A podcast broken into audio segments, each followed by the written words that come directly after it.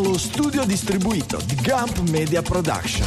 Notizie di tecnologia, lifestyle digitale. Questo è Digitalia. Settimana del 23 ottobre 2023, partita la carica contro la disinformazione, la ribalta dei tecno-ottimisti, i dati di Microsoft al vetro, ma anche consulte, glass halls, autopiloti. Questo è Moltrato in scaletta per un'ora e mezza dedicata alla notizia, quella digitale, all'italiana. Dalle mi studio di Guria 1 di Sanremo, qui è Franco Solerio. Dallo studio cittadino di Avellino, Massimo De Santo. E dallo studio di Milano Città Studi, Francesco Facconi.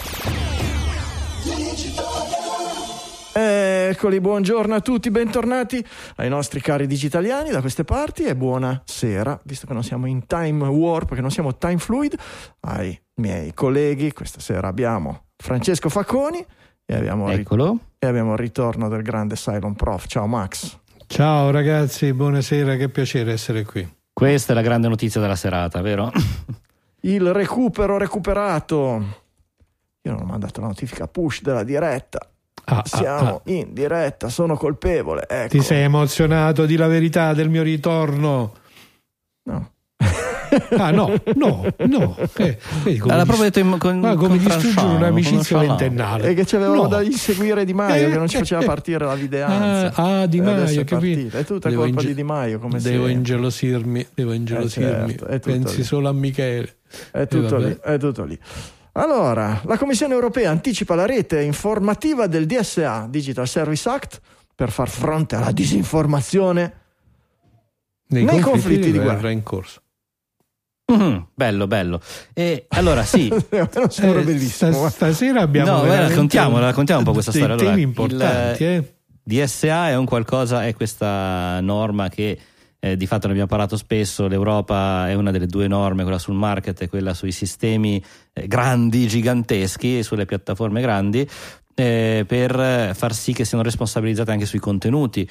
Da questo punto di vista eh, la legge entrerà in vigore a febbraio 2024, ma ehm, in attesa comunque del completo ingresso in, eh, in attività di questa legge, hanno detto la, comuni- la Commissione europea ha iniziato a creare un, un gruppetto di persone che come dire, facciano, si facciano forza per aiutare poi i governi locali che ancora magari non hanno implementato. per aiutare, varie- ok, Eh. per aiutare è un bel, un bel modo di dirlo. E sono gli amichetti che ti suggeriscono, guarda, quello lì dovresti dargli la bella multina. Io la vedo così, Allora, no? i, Il gruppo di. i tempi tecnici sono un po' lunghi perché lunghi. Eh, fondamentalmente Insomma. l'Europa decide una cosa, ma i singoli governi devono implementare le leggi. Per implementare le leggi hanno quelle cose particolari, noiose, fastidiose, che sono stati inventati dai greci un po' di anni fa, che si chiamano parlamenti, che dovrebbero essere No, lì a fare, a plasmare le leggi secondo gli interessi dei cittadini che li hanno eletti, teoricamente.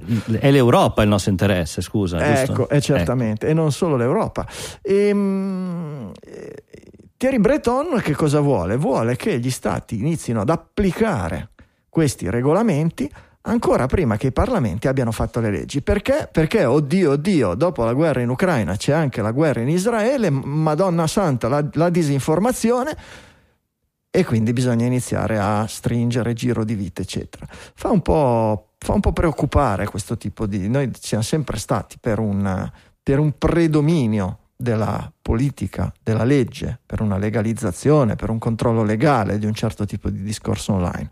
Però la legge deve essere fatta dai parlamenti e i parlamenti devono essere, fatti, devono essere eletti dai cittadini. Non è che un burocrate a Bruxelles dice adesso la implementate tutti e tutti si adeguano, eccetera. Perché? Perché ci dà fastidio. Fino a ieri andava tutto bene, adesso ci dà fastidio perché vogliamo avere il controllo dell'informazione di quello che sta succedendo in Medio Oriente.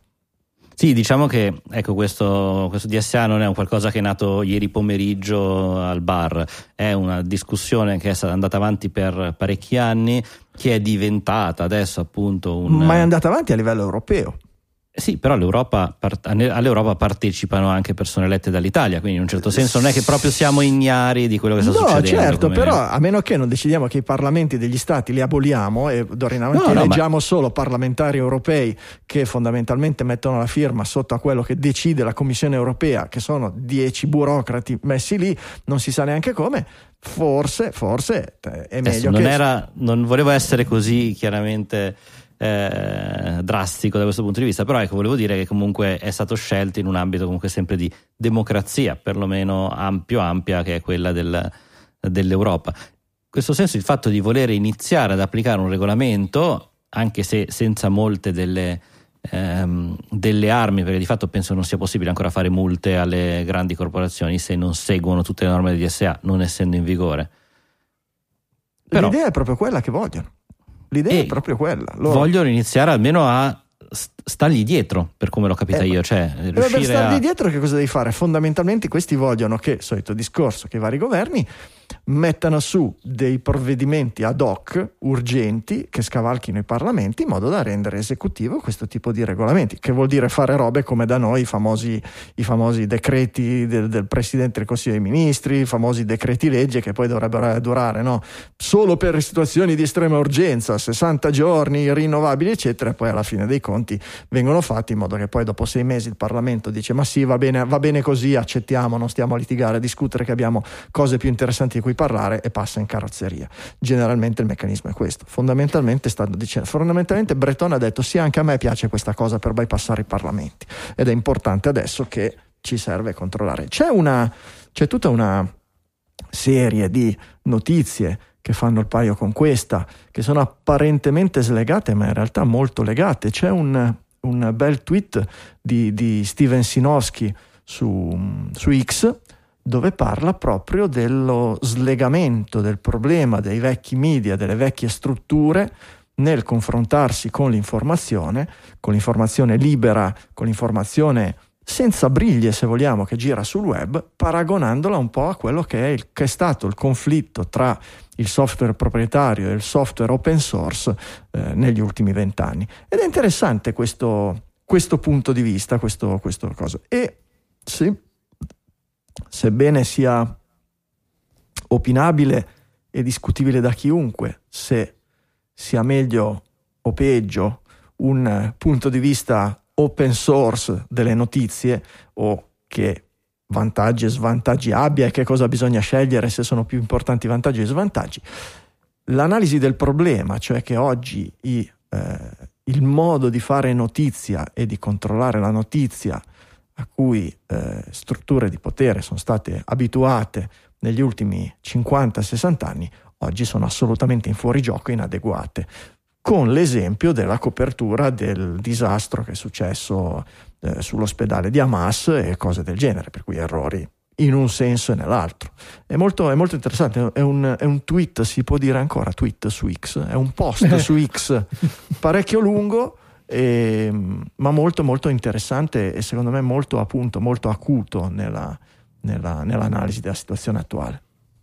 Sì, io ho trovato il paragone diciamo, del confronto tra il sistema open source eh, nel mondo del software no? e il software proprietario effettivamente un punto di vista arguto per analizzare questa situazione. Eh, tu dicevi che questa cosa fa un po' il controaltare con questa, mh, tra virgolette, fretta, si può parlare di fretta da parte della comunità europea di mettere in piedi questa rete di controllo sulla quale io onestamente poi mi chiedo alla fine in che maniera si immagina che poi avere un referente nazionale coordinato con gli altri referenti nazionali, perché questo mi sembrava un po' il punto, no? che si tratta all'interno del DSA di avere un ente che in qualche maniera coordina l'azione insieme agli altri stati eh, per eh, diciamo, poi avere appunto un'azione congiunta a livello europeo. Però questa cosa si traduce solo in multe e come potrebbe non arginare... È solo multe, non è solo eh. multe, ma è capacità di censura, capacità di chiedere la rimozione, la rimozione veloce dei contenuti sulle piattaforme digitali. Per cui se esce questo notizia, è il DSA, non solo eh, questo, certo. è quello che, te, questo eh, è quello che, te, che certo. dicevo. No? E quindi fondamentalmente fa il paio per quello, perché le vecchie strutture, i vecchi media oggi hanno difficoltà a confrontarsi con questo tipo di notizia nuova, veloce, destrutturata e non controllabile, dove ovviamente c'è anche una parte di mala informazione, eh, dove sì, però, eh, dove però ovviamente come poi la mala informazione, come sempre, è visto da destra e visto da sinistra. No? I, i, ne, nelle, ultime, nelle ultime settimane, lasciando da parte il discorso, l'attacco di Hamas e la condanna assoluta all'attacco di Hamas, come a tutti gli attacchi terroristici nei confronti di civili, eccetera, sui media italiani, tranne rarissimi esempi, ma anche sui media, su quelli americani ancora, è ancora peggiore la situazione. Si è visto una eh, grossa polarizzazione della notizia in senso eh, anti-Hamas e facendo il palio non anti-palestinese, ma poco pro-palestinese, cioè quello che eh, se oggi vai online o provi ad andare sui media e cerchi di, essere, di, di spiegare che Hamas fa il male di Israele ma fa anche il male della Palestina e che quindi il popolo palestinese in un certo punto, nel senso dei civili, sono anche loro vittime in questo momento e lo sono state prima degli israeliani negli ultimi 30 anni, sì, a detta dell'ONU e dell'Amnesty International, non del sottoscritto, eh, ah. e che oggi l'attacco di Hamas ha fatto male agli israeliani e anche ai palestinesi, se tu sostieni una tesi del genere, oggi vieni facilmente censurato e considerato no, malinformazione, disinformazione, robe del genere. Abbiamo visto i numeri. Abbiamo visto i numeri e gli strali contro i bambini uccisi, i bambini israeliani uccisi barbaramente, aggiungo io, durante questo attacco ma oggi sono andato a cercare notizie e numeri su, su, sui morti dopo l'attacco di Hamas, eccetera, e in prima pagina sul sito di Amnesty International parla di eh, dai 1500 ai 3000 bambini palestinesi morti dopo, durante gli attacchi israeliani di, di retaliation, di, di, di, come si chiama, di e rappresaglia. anche la dimensione. Porca miseria, eh, ma questo sui media non cade. Allora, bambini di serie A e bambini di serie B. No, è che purtroppo, ecco, da sempre ci sono gli interessi e il primo interesse è il controllo di informazione. Chi controlla l'informazione controlla il mondo. E secondo me questo tipo di frette, di accelerazioni del, di, di, di, Breton e, e, e, e, tante altre notizie vanno in quel senso, fanno parte proprio di questo tipo di controllo, di paura ecco. e desiderio di avere il controllo di informazione come c'è stato prima no. nei tempi della notizia su internet. Onestamente esatto. su questo ti seguo nel senso che non ho nessun dubbio che in qualche maniera rispetto ad una informazione completamente libera, incontrollata, eccetera, eccetera, gli stati, le organizzazioni che in qualche maniera hanno sempre avuto un rapporto di, diciamo, di tipo appunto volontà di controllo sulle sorgenti di informazione si stiano muovendo nella direzione di avere dei meccanismi di questo tipo. Mi pare un problema piuttosto come dire, spinoso però da gestire, da affrontare perché dall'altro lato, l'abbiamo detto tante volte, è il confine delicatissimo tra lasciare poi completamente libero tutto con tutti i rischi che ne conseguono e sicuramente c'è una io penso oggi dire, che io penso c'è che una variazione questo... oggi del cioè chiaramente è uno dei temi che forse abbiamo di, di più dibattuto no? sì Max c'è c'è un cambiamento profondo del modo di fruire dell'informazione è vero, è legato ai vero, social e quindi bisogna trovare insieme, bisogna attento, trovare delle modalità. No? Attento, non è legato ai social, è legato agli algoritmi di prioritizzazione dei social. Esatto. Perché? Perché mm. Okay, l'informazione, l'informazione, ha sempre viaggiato così e il concetto di libertà di parola, ai tempi ancora prima della televisione, aveva un senso di lasciar parlare tutti.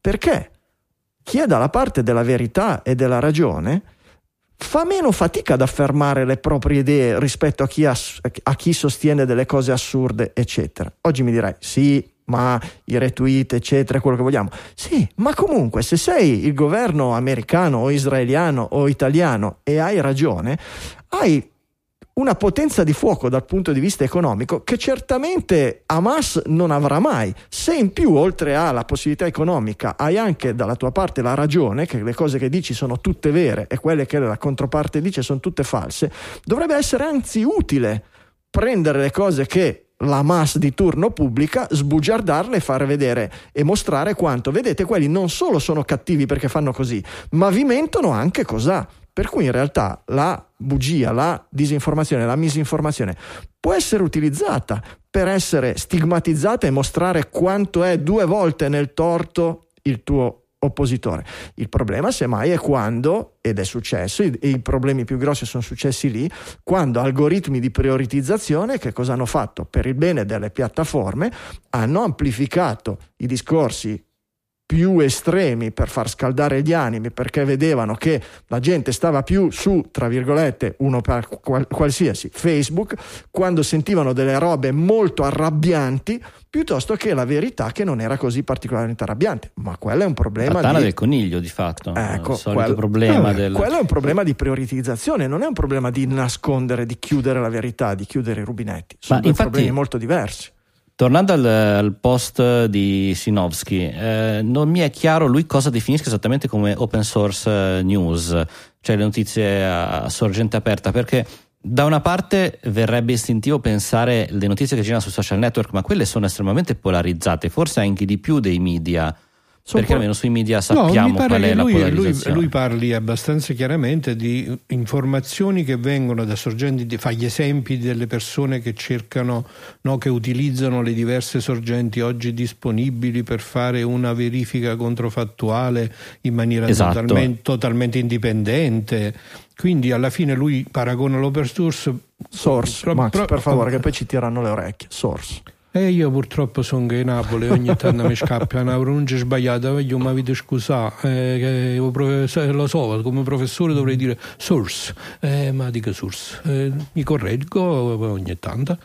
Eh, dicevamo, mi sembra il paragone che in qualche maniera lui cerca di fare con la comunità aperta, libera e indipendente rispetto invece a quelle che poi sono le sorgenti di informazione controllate dei grandi media e polarizzate, come dicevamo prima. Quindi il paragone mi sembra veramente calzante. Io devo dire, mi è piaciuto assai, anche perché lui dice con molta chiarezza quest'altro aspetto di cui parlavamo un attimo fa, che chiaramente in questo momento c'è proprio uno sbilanciamento, no? perché è come se il software proprietario, quindi appunto gli stati con tutto quello di cui stiamo parlando, stesse cominciando a mettere in gioco professionisti, stesse cominciando a mettere in gioco capitali per poter in qualche maniera rigadegnare il controllo e sminuire l'informazione che Tutti, invece... vo- tutti vogliono il controllo, è così, non c'è niente da fare. D'altra parte, la notizia dell'altro ieri, no? che Jon Stewart, eh, che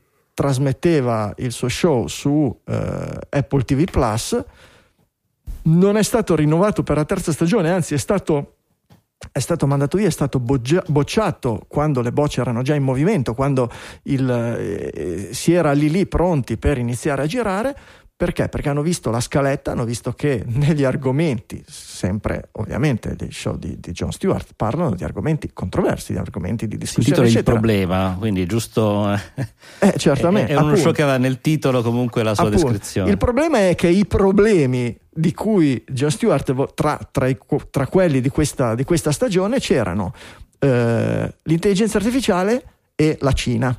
E sapete bene che eh, sull'intelligenza artificiale e sulla Cina Apple è particolarmente sensibile. Da una parte perché sta investendo, come tutti da quelle parti, delle cifre enormi, dall'altra perché ha investito delle cifre enormi e ha eh, capitale economico e, e- e politico speso da quelle parti e nel momento in cui una sua trasmissione di punta dovesse iniziare a dire ma forse mh, sfruttare il lavoro dei poveri cinesi o, o- o cose del genere o tirare fuori magagne del genere farebbe alzare il telefono dal- del- del- del- dello Xi Jinping di turno eh, a Pechino e far suonare il telefono rosso di Tim Cook Certo alle che due di qua notte Apple- Tim Cook non vuole alzarsi Apple non è brava, perdonami la cosa, perché se vuoi fare il censore, gli fai fare le puntate sotto tuo contratto e ti dimentichi di mettere nel feed, di mandarle in onda. Così si fa censura. Gli dici non può, eh, ormai l'hai detto da me, è mio e non puoi dirlo da nessun'altra parte. Invece Eh, no, lui lo quello- lancerà da qualche altra parte. quello che faccio io con le puntate dove voi dite delle Ah, cose cattive o- Che, che non ti piacciono. eh sì, eh, tutte, eh, tutte eh, le puntate di Digitalia che non abbiamo mai pubblicato famosissime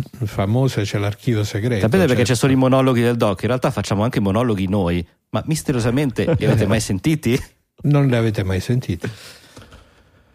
Avete sentito sui, avete letto sul Corriere della Sera, sentito sul telegiornale della RAI, di Canale 5 o di Rete 4 o di, di- di- di TG7 o come si chiama, di, di- di cosa, della Westminster Declaration per esempio?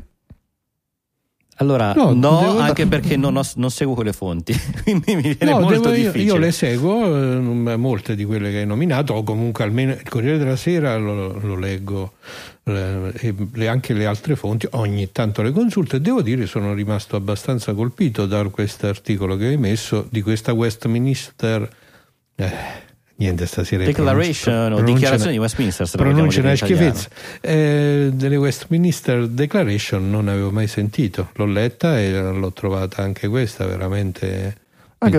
Se vai a vedere l'elenco dei firmatari, iniziamo Eh. da quello, cioè mh, se parliamo di Julian, Sa- Julian Assange, se parliamo di Snowden, se parliamo di Richard Dawkins, no? il, il, eh, biologo evoluzionista, quello del, del gene, come si chiamava, del gene egoista, eh, ci vediamo Sì. dentro Oliver Stone, Cioè, ci vediamo dentro Gl- Glenn Greenwald, cioè ci sono... Vabbè, ci abbiamo vari filosofi, c'è Zizek, eh, ci stanno anche eh, Oliver Stone, no? tutta appunto, una serie di... appunto, appunto. E la dichiarazione di Abbiamo anche un po' di Westminster italiani comunque, eh, perché c'è Da italiani, insomma, ho visto... mm, Marcello stanno. Foà, ex presidente della RAI, Carlo Freccero, anche lui eh, in RAI, eh, ce ne sono un po' di un personaggi. po' ci stanno comunque. anche di italiani, sì. Il eh, titolo di questa, il sottotitolo di questa dichiarazione di Westminster è il discorso aperto, il, il, eh, un, eh, Discorso libero. Sì, è il il discorso è un dialogo. Ecco, il dialogo libero è il pilastro, il pilastro centrale della- di una società libera. E ovviamente parla di diritti di, di- di parola, Sì. diritti di espressione, di diritti eccetera, facendo esempio esplicito a quello che oggi è definito da molti il censorship industrial complex, cioè il complesso della, il complesso della censura industriale o il complesso industriale di censura. Eh, che cosa sono? Sono appunto t- tutte queste entità che attraverso pressioni politiche dall'interno e dall'esterno della politica, economiche da, da- da una parte e dall'altra, cercano di avere il controllo sull'informazione non producendo informazione autorevole, ma sopprimendo l'informazione che è contraria a quelli che sono i loro messaggi.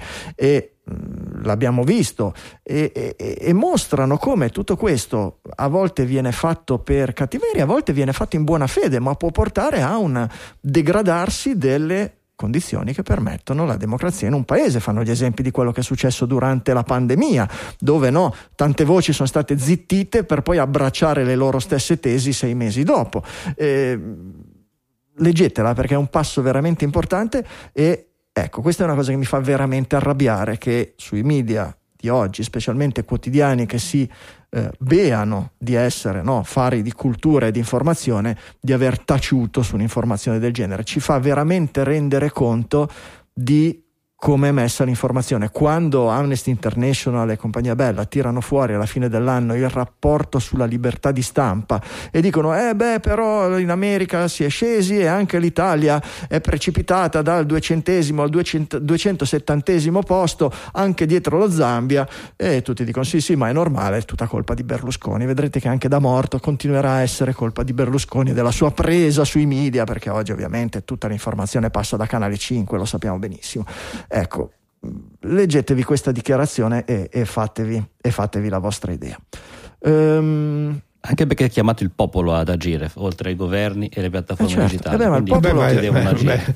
beh, è l'unica beh, giusto speranza, no? Perché se se chiami i governi... mm, Però no, nel senso che ba- bisogna leggerlo, ma anche il, po- agire. il Ecco, popolo serve proprio a quello a- il popolo serve a convincere i politici in una società democratica Esatto. istigare il popolo non vuol dire prendete i forconi e ammazzateli tutti, vuol dire mettetevi, pensate veramente a queste idee se sono le vostre e se sono le, do- le vostre fatele sentire in modo che al prossimo giro elettorale i politici capiscano che una parte importante del capitale elettorale, del capitale di voti, può arrivare da idee del genere, da ripristinare concetti del genere per cui tanta gente ha lasciato la pelle negli ultimi due secoli e potrebbe anche essere utile un, un ripasso di, quelle- di quella storia. Ehm, il, il meme del tizio, il- non il meme, il tizio che faceva meme durante le elezioni americane e che è, Eh beh, stato, è- è stato condannato a sette mesi di prigione per intralcio alla, alla- alla democrazia, l'avete letto? Sì, questo è un esempio delicato, no? effettivamente, perché la storia brevemente è che c'era questo creatore di meme, questo artista, che ha di fatto creato dei meme che avevano uno scopo satirico sulla campagna presidenziale di Hillary Clinton. E mh, su questa cosa che il meme in realtà di fatto la creazione artistica era una imitazione di un manifesto elettorale che invitava la gente eh, a votare per la Clinton utilizzando un sistema di tipo un sms, un, un SMS, SMS un, po' come quelli del televoto delle trasmissioni televisive cosa no? che è evidentemente falsa no? perché non è, non è possibile e la cosa diciamo appunto preoccupante è che eh, è stato eh, innanzitutto citato in giudizio e poi condannato a ben sei mesi credo di sette, reclusione sette mesi sette sì. mesi di reclusione con, eh, diciamo, con, l'accusa di intralcio al, diciamo, di in qualche maniera di aver influenzato negativamente la partecipazione in particolare delle persone di colore perché nel manifesto la persona che eh, diciamo, lanciava il messaggio votate per la Clinton eh, con questa maniera semplificata era di colore. E, e c'era scritto stato, proprio African Americans eh, for Hillary President quindi lui molto... è stato condannato per, eh, come, come se per questo suo meme satirico avesse influenzato negativamente la campagna elettorale, in particolare avesse limitato l'accesso al voto delle persone di colore.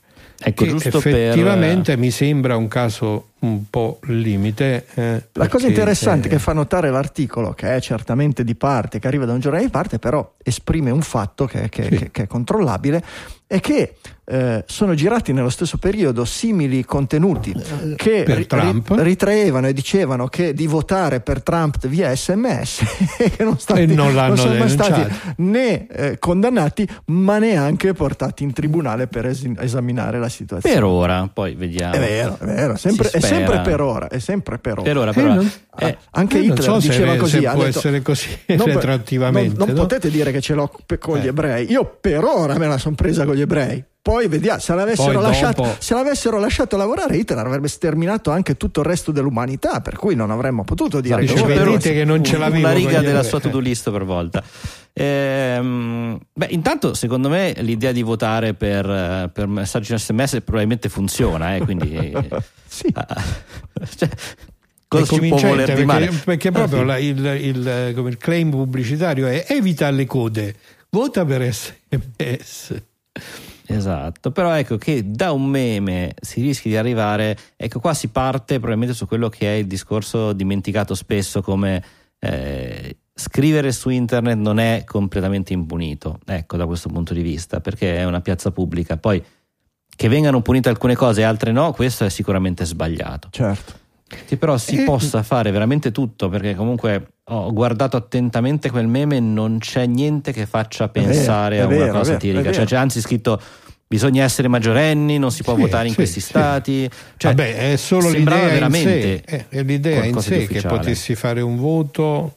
Cioè, è un'idea un po' ingenua, quindi tirata fuori un po' dal sacco, no? Che tu puoi votare con un messaggino. Poi bisogna anche vedere, sia, bisogna anche vedere, dove, bisogna eh. anche vedere dove è stato pubblicato, con che testo di esatto. commento è stato pubblicato, questo noi non lo Beh, sappiamo. Comunque siamo in uno parliamo di uno Stato che permette in molti casi la, vot- la votazione per posta, che usa okay. sistemi elettronici di votazione in urna. Quindi comunque, come dire... Eh, ci il fatto che cascare. ci si possa pensare, magari uno poco informato dice cavolo un ma manifesto sì, ufficiale dice di non c'è dubbio, ehm, non c'è dubbio ecco non posso dare la colpa a chi ci è cascato completamente certo, certo ci mancherebbe perché assolutamente informarsi sulle modalità legali per leggere al di fuori di un meme è certamente troppo per il pubblico cioè, generale. vedi che mi dai ragione. e la democrazia deve assolutamente difendersi Vabbè, da, questi attacchi, da questi attacchi terribili. Prometeo parlatemi di Prometeo ragazzi eh ragazzi, hai, veramente messo in campo una, una, come dire, una problematica di straordinaria profondità perché è uno dei miti che ci accompagna da sempre. Ma tu vuoi che ne parliamo in generale? No, o vuoi non che voglio ne che parliamo in generale, eh, voglio che ovviamente che mi parli dei tecno-ottimisti. Ah, ecco. Allora, come Prometeo, come credo tutti sappiano, sappiano, in realtà è il mito di chi diciamo, incarna l'ardire umano la volontà di approfondire la conoscenza fino a, anche fino al limite dello, della sfida, alla, in quel caso alla sfida, nel Pantheon greco la sfida agli dei, con la conseguente punizione. Quindi si assume fino in fondo, Prometeo si assume fino in fondo il rischio connesso con questa grande curiosità e con questa voglia chi con la tecnica, in questo caso, nel caso di Prometeo era il fuoco, non nel nostro caso è la tecnologia in generale, Beh, si assume fino in fondo della tecnologia. Il fuoco è esattamente l'invenzione della tecnologia, quindi del fatto che c'è qualcosa che cambia il reale attraverso la manipolazione dell'essere umano, no? la creatività dell'uomo che diventa uno strumento per la modifica del reale. E allora, ho trovato queste due cose, Techno, techno Optimist Manifesto e Techno Pessimist Example. Il Techno Così abbiamo Optimist, entrambe le, le, voci della campagna. Che sono, eh, sì, sono un po' uno la risposta sì. all'altro. Eh, sono. Sì. Quello che ha fatto il botto, secondo me, l'altro ieri o quello che è uscito, è stato proprio questo manifesto del Techno Ottimista perché è un po' una cosa, diciamocelo, in un momento storico in cui in realtà c'è un po' un, una percezione un po' negativa, di, abbiamo vissuto e discusso di tutto questo riflusso su appunto l'intelligenza artificiale, le tecnologie, eccetera, eccetera, viste in negativo. Invece questo manifesto di Mark Anderson che è Andrisen, cioè, Andrisen, Andrisen è l'autore di Mosaic. niente, Andrisen sì un pochino di più. Eh, Andrisen è eh. uno dei programmatori di Mosaic eh, cofondatore, cofondatore di Netscape. Con sì. la montagna di soldi che ha guadagnato da Netscape è diventato venture capitalist e da allora si Uh, si è messo al petto la stella di sceriffo di decidere che cosa è meglio per l'umanità. È uno dei capoccia di quel movimento di, di Silicon Valley eh, con, che ha quelle frange di cui abbiamo parlato spesso, avete presente quelli noi siamo quelli che salveranno la Terra, sì. eh, no, dobbiamo decidere il pool genetico del futuro e quindi decidere quelli che di dicono se facciamo 20 figli, quelli i nostri lì, figli fanno 20 figli, sono, i nostri figli fanno 20 figli, sono più o meno quelli. Riempiamo. Ah, okay la allora, progressione esponenziale. No? Ha pubblicato questo manifesto nel quale sostanzialmente è una dichiarazione di ottimismo puro, no? cioè dice fondamentalmente la tecnologia è la pietra miliare, miliare sulla quale abbiamo costruito la nostra civiltà, dalla tecnologia non può che venire del bene, la tecnologia è l'unica sorgente di una crescita continua a partire dall'affermazione eh, lui parte da un'affermazione in campo economico in cui no, c'è un, anche proprio un detto del tipo forse la crescita continua non risolverà tutti i problemi ma l'assenza di crescita sicuramente crea la stagnazione crea tutti i problemi e la crescita lui la eh, diciamo appunto attribuisce fondamentalmente l'unico fattore di crescita continua che non venga limitato dalle risorse naturali secondo questo manifesto la sua dichiarazione è proprio la tecnologia. Insomma, è un. Sì, come, un c'è, un po di più, un... c'è un po' di più, però, Max, secondo me, perché eh, eh, quello, che, quello, che, tu hai citato è anche condivisibile, è anche condivisibile, nel senso che i motori del progresso e del, e del benessere sì. arrivano da quello, le risorse naturali sono più o meno per volontà materiale o per volontà politica possono essere finite, le risorse umane possono essere a un certo punto finite, la sì. tecnologia è il driver di innovazione che da, dalla scoperta del fuoco in avanti ha portato benessere moltiplicando l'effetto di, di, di, di benessere, di, salute, di ricchezza eh, al di là, no, ha fatto da moltiplicatore, se le risorse sono finite quello che ha fatto aumentare è stata la tecnologia e su questo è assolutamente condivisibile. Quello che però si fa discendere da questo postulato è il secondo postulato che i tecnologhi, che chi si occupa di tecnologia deve essere lasciato lavorare privo di lacciuoli, perché poi la seconda parte di, di, tutto questo, anzi è abbastanza inanellato con tutti questi discorsi, è la burocrazia è il male, la regolamentazione è il male, le leggi sono il male, eccetera. Noi che ci occupiamo di tecnologia dobbiamo essere liberi di esprimere, di fare tutto quello che vogliamo senza che nessuno si metta tra i piedi, con un atteggiamento anche piuttosto eh, infastidito e, come dire, eh, di eh, disprezzo nei confronti di chiunque possa affermare eh, qualche cosa di diverso. Ed è veramente una presa di posizione violenta. Eh, qui si, si, fa discendere no, la tecnologia, si fa mettere a braccetto per forza il progresso tecnologico con un impianto capitalistico e di libero mercato deregolato che per carità, mm, sì, se vogliamo sì, la tecnologia ce l'avevano anche nell'Unione Sovietica dove il libero mercato proprio non ce l'avevano, ha funzionato decisamente peggio, mm, dalle centrali nucleari alla coppia dello Space Shuttle, non c'è cosa, ma questo non vuol dire che un capitalismo completamente deregolato sia meglio di un capitalismo saggiamente regolato il, il, il, la parola saggiamente sì, che è la chiave di tutto certo, allora... certo, certo, certo Francesco però mh, di nuovo eh, gli estremi sono sempre sbagliati e fa paura vedere l'elenco di firme sotto a questo, al contrario di quello di prima, sotto a questo. Qui, qui c'è veramente quella distorsione del, del, del, della realtà vista da chi si occupa solo di tecnologia e non ha la minima idea di che cosa sia l'umanità, di che cosa sia. Io penso, ecco, per farla semplice, penso che le persone come Andrisen eh, possano cambiare idea nel momento in cui loro o un loro familiare si ammalano di una malattia per cui si è iniziato a intravedere una possibile cura, ma che le aziende farmaceutiche l'hanno buttata via e non l'hanno finanziata perché non ci sono abbastanza malati di quella malattia da poter vendere il farmaco e quindi sono destinati a soffrire e presto morire per colpa di quella malattia. Probabilmente in quel momento lo capirebbero il problema di una tecnologia che è completamente deregolamentata dal punto di vista, dal punto di vista legale e dal punto di vista del finanziamento. È, è, è completamente assurdo. Anch'io da, da, giovanissimo ero innamorato, pensavo che le storture del, del, del, del comunismo e degli approcci alternativi al libero mercato, face- il loro fallimento facesse capire quanto il libero mercato è l'unico faro, l'unico modo, eccetera. Ma se noi apriamo gli occhi ci rendiamo conto che se il nero fa male, non vuol dire che il bianco assoluto faccia un bene assoluto.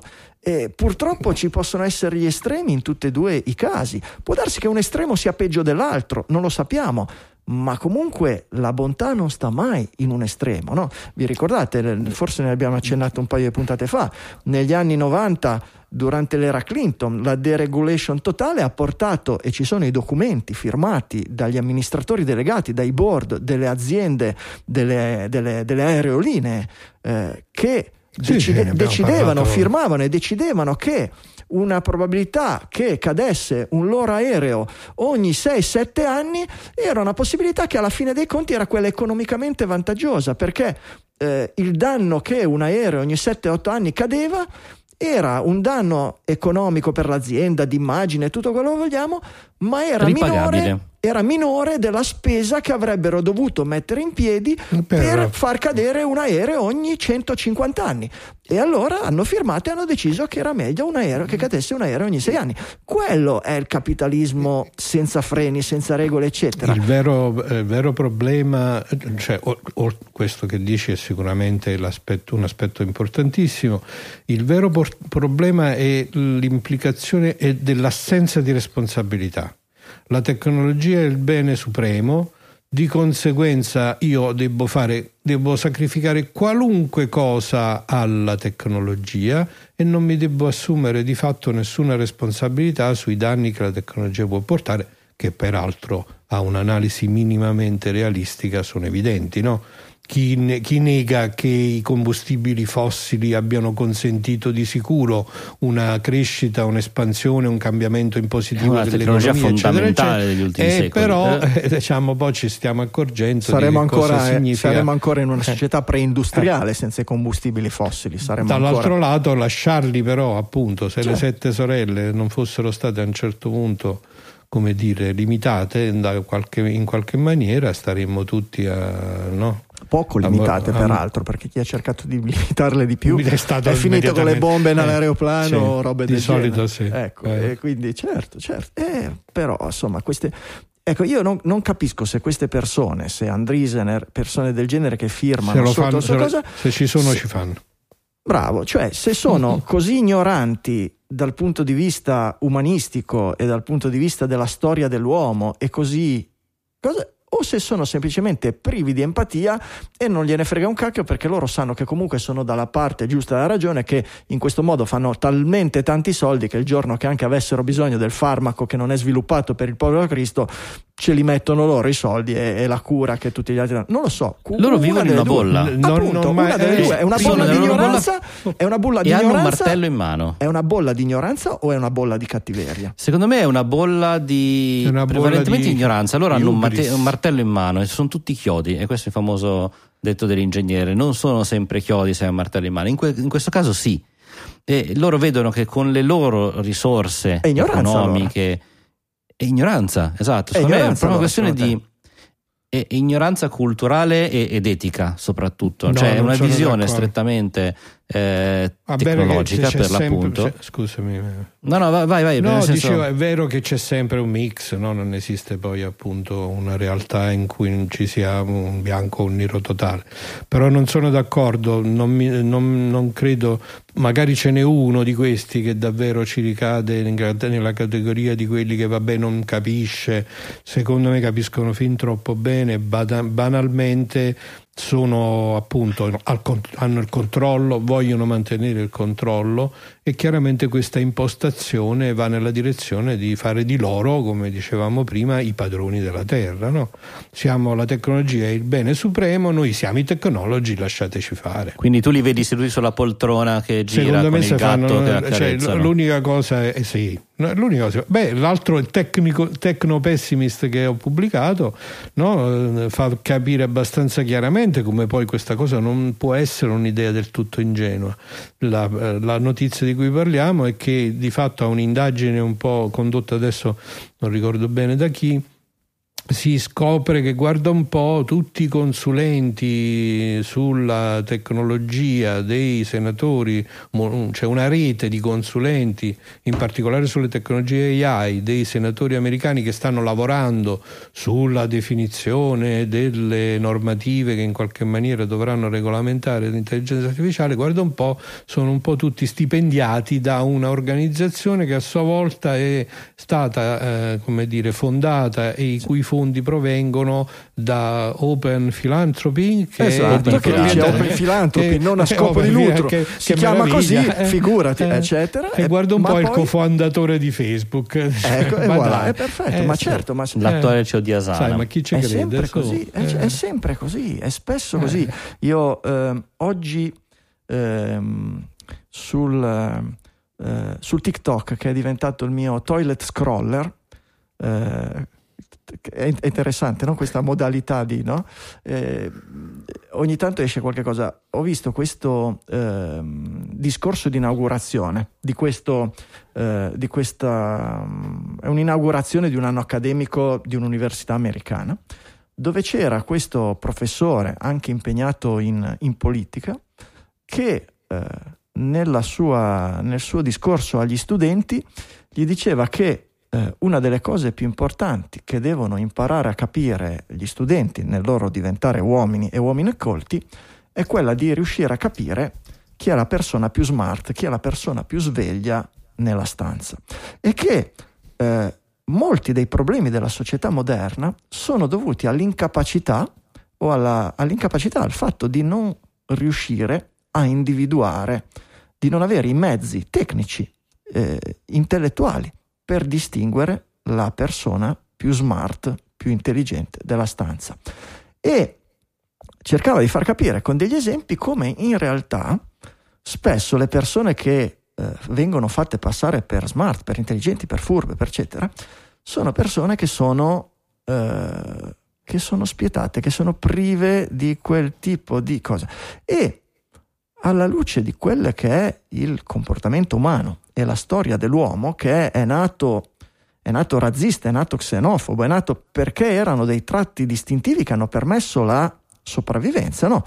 Sopravvivevano le tribù che non si fidavano della tribù a fianco che se no gli fregava i frutti e gli rapiva le femmine e gli uccideva i figli. E quindi sono sopravvissute le tribù che non si fidavano. È per quello che noi dentro abbiamo i geni del razzismo, della xenofobia, eccetera. Però in una società che evolve, eh, questi caratteri diventano negativi e eh, i caratteri espositivi sono proprio quelli, che sono acquisiti questi, della capacità di sopprimere quei geni della xenofobia, della paura del prossimo, della paura del diverso, del differente. E quindi alla fine diceva se questi caratteri sono i caratteri di una società evoluta, di una società dell'aiuto del prossimo, della soppressione di certi istinti, alla fine se vogliamo proprio condensare la tecnica per trovare la persona più smart in una stanza, è quella di trovare la persona più kind, più gentile, più buona, più, eh, più, più, più generosa, perché probabilmente dal punto di vista evoluzionistico di quello che serve alla società umana per il futuro è proprio quello, persone che siano generose, empatiche, che abbiano a cuore veramente gli interessi di tutti. Mentre l'idea del tecnocapitalismo è quella di deve vincere l'egoismo perché se permettiamo a una persona con le sue idee, con i suoi soldi, con i suoi denari, col suo successo di eh, primeggiare su tutti gli altri, in qualche modo questo primeggiare e questo tirerà un po' su tutti quanti, che in realtà è una visione molto molto distorta di quello che può essere un'idea di futuro possibile, plausibile e sano per noi, per il nostro pianeta, per l'interazione tra i popoli, da quello che vediamo oggi in televisione, dalla nostra interazione con la natura, col pianeta, con tutto quello che vogliamo. E mi ha toccato molto, purtroppo è su TikTok, non so come si faccia a condividere, cercherò, lo, io l'ho messo intanto sul nostro Slack. Se poi troviamo il modo di estrarlo, di trovare lo stesso, lo stesso video eh, visibile senza iscriversi a TikTok, magari su YouTube o su qualche cosa del genere, mi, mi, mi piacerebbe metterlo, riuscire a metterlo in un altro episodio. Se non ci riesco, vi metto il link di TikTok. Chi c'ha TikTok lo vede lì dentro, magari qualcuno ha dei mezzi. Ma in genere si possono vedere anche senza essere loggati. In questa stanza telematica, chi è il più gentile? Sei sicuro? Il, Sono sicuro perché non ho TikTok. Il gatto quindi... di Francesco. Comunque, quelli che entrano nella stanza e hanno firmato quel, quel manifesto dicono: Chi è il più intelligente della stanza? Io. sì, e lo dicono ad alta voce. No, eh, insomma, il punto, cercando il più gentile si sa subito chi è il più intelligente. Gentile, kind va oltre il gentile kind. Eh, Vabbè, tu hai tradotto gentile. Sì, sì, sì, bene, ho, kind, detto, kind, ho detto eh, gentile, altruista, okay. generoso, perché eh. dentro a kind secondo me ci, sì. sono, ci, sono, tante, tante, tante cose. Tu con tutti, tutti gli studenti che hai bocciato all'università. Io? scherzi? Eh, mi chiamano l'altare della misericordia. Ma Addirittura, questo non lo sapevo e va dritto, dritto nei titoli della puntata. Meraviglioso. Ah, non lo sapevate. Okay. Va bene. veloce, veloce. I nostri contatti digital, digitali FM chiocciolamastodon.1 è il nostro account ufficiale dove mettiamo gli annunci dirette, se ci sono annunci particolari. Potremmo usarlo per qualcosa di più, non lo sappiamo. Ci abbiamo anche Slack, è difficile sempre dividere. Comunque, quello lì è l'account ufficiale. Digitali underscore BC at chiocciola mastodon.social. Questo qui è interessante. Questo è il bocchettone delle notizie dove trovate dove passano tutte, tutte, tutte, tutte le notizie che prendiamo in considerazione per l'eventuale inclusione nella scaletta di Digitalia. Se volete rimanere stra-informati anche più che ad ascoltare Digitalia, lì passa veramente tutto, tutto, tutto. E poi i nostri personali, Franco Solerio at mastodon.social, mdsol at livellosegreto.it, cylonprof at mastodon.1 at vuol dire la chiocciolina o l'escargot come piace dire al nostro Francesco. L'escargot, era un po' ah, che lo sentivo. Che, che buono l'escargot. Al nostro Francesco Facconi.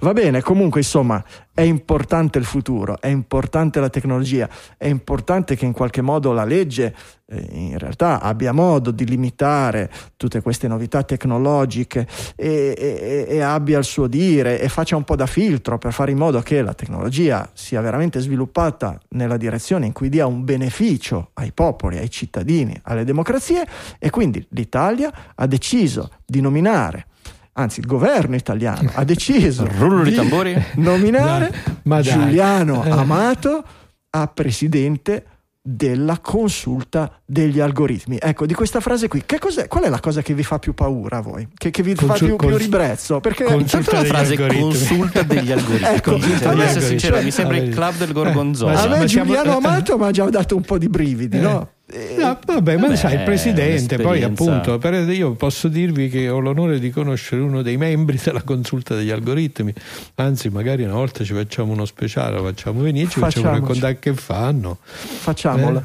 E però già il, il nome di consulte degli Però è, algoritmi cons- è proprio il nome che non so chi se l'ha inventato. Sa già di una consulta roba strapolverosa di quelle che, che- che cosa avevamo avevamo piacentini avevamo, avevamo gi- già delle strutture che potevano essere eccetera sono state tutte smantellate c'è ancora qualcosa in piedi di quella roba che si voleva fare le API del, del governo le Stanno API girando un sacco di nazione. template per siti governativi, quindi Ma va forse avanti, c'è ancora qualcosa in Dai, moto, dai. speriamo, perché questa consulta sugli algoritmi con la foto di un amato che oramai sarà più che 85 ottantenne, anni, 85. Porca miseria. Per carità, se è lì per fare il presidente Ma il e, presidente- e metterci la kindness di cui parlavamo prima, posso ancora accettarlo. Eh, Giuliano Amato, un personaggio che insomma è, è uno degli scampati di Tangentopoli perché faceva il portaborse di Craxi e probabilmente gliela tirata in quel posto, eccetera, per salvarci. Insomma, non, non è proprio Beh, adesso gra- ti sei un po' sbilanciato un gra- con un'opinione Beh, insomma, so so- insomma, eh, l'unico Eh. sopravvissuto di quel partito socialista è lui. È lui. Di solito se c'è una cosca mafiosa e viene tutta, tutta, tutta sbaragliata, tranne uno che poi fa una carriera meravigliosa, quello lì è la spia. Ma non è il caso in que- di non è questo il solito- caso, Eh, beh, è buono, ciò mi stai dicendo tu è comunque quello buono che ha fatto la spia. insomma, Sì, sì, per carità, che dopo Eh, aver eh, fatto dai, tutte le cose, eccetera, ha detto, eh no, adesso Secondo basta, me faccio- qua ci chiama la Però- censura, mo ci vuole. eh.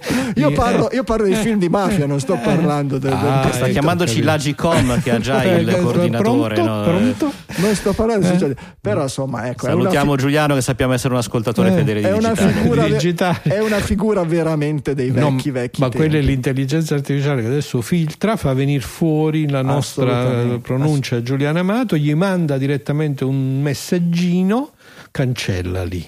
Esattamente. È così. Eh beh, ma è sempre, tanto è colpa dell'IA. L'avete letto il- l'articolo, quello lì del tizio che, Ecco, che- tutta colpa dell'IA. cos'era un rapper?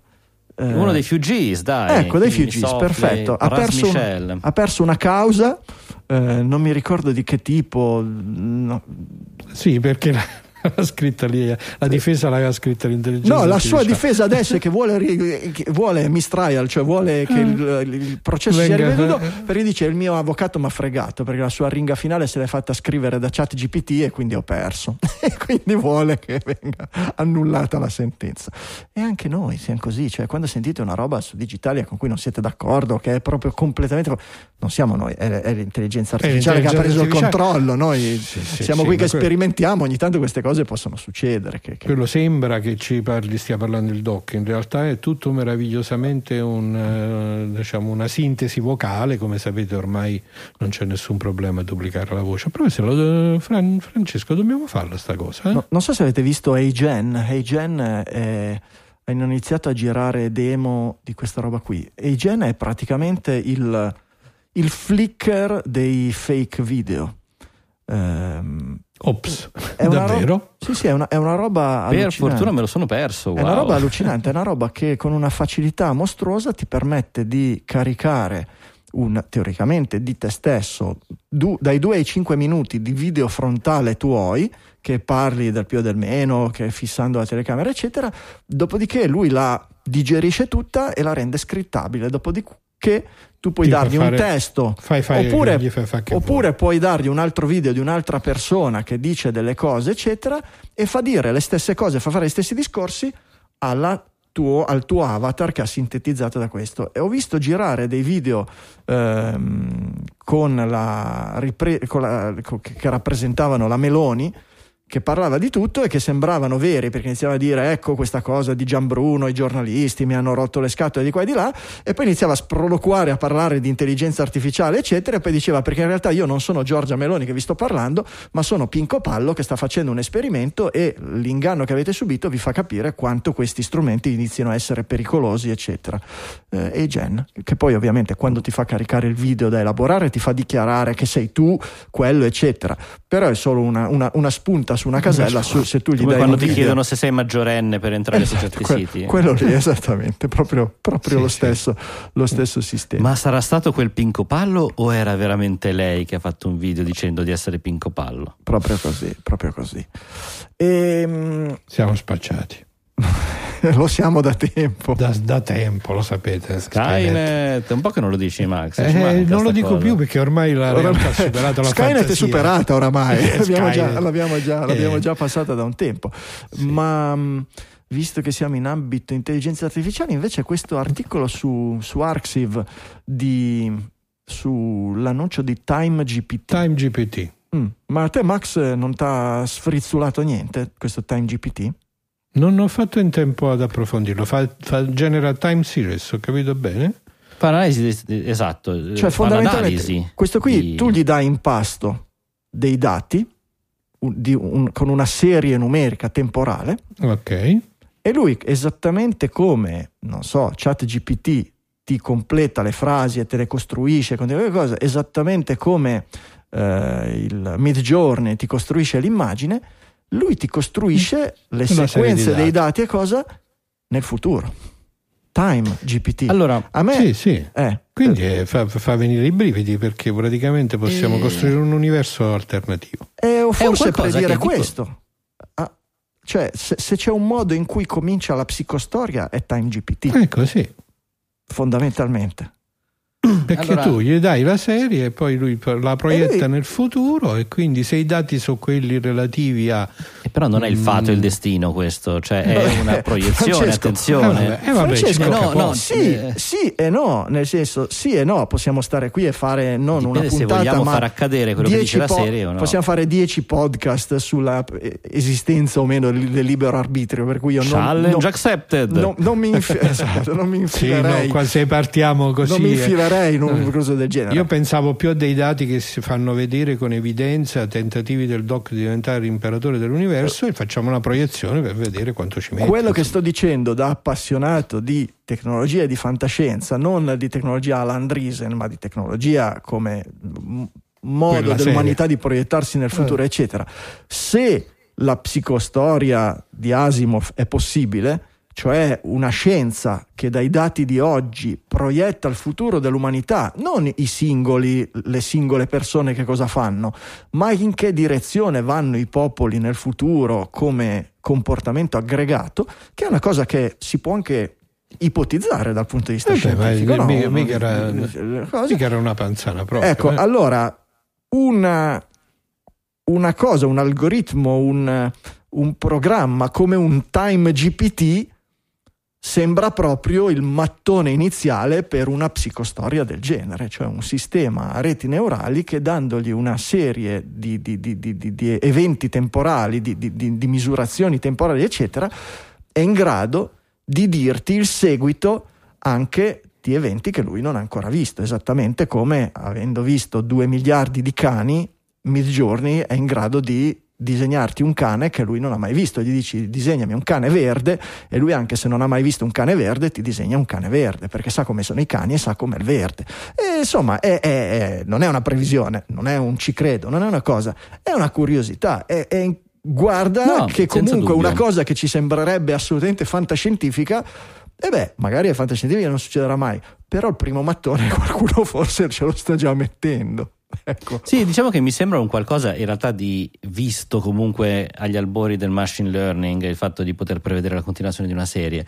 Però se crea questo entusiasmo, vediamo, seguiamolo, stiamo a, eh, a osservare, ecco. Ma sai, molte idee oggi dell'intelligenza artificiale che sembrano no, stupefacenti e che lo, sono per un avanzamento tecnologico, perché poi sono state concepite tanti tanti anni fa, non sono nuove in quanto tali, però sono diventate concretamente fattibili con i risultati che noi consideriamo stupefacenti perché c'è stato un avanzamento tecnologico, per esempio negli nell'hardware che ha reso possibile effettivamente costruire reti, artifi- reti neurali artificiali di dimensioni tali e che raggiungono il risultato in un tempo finito.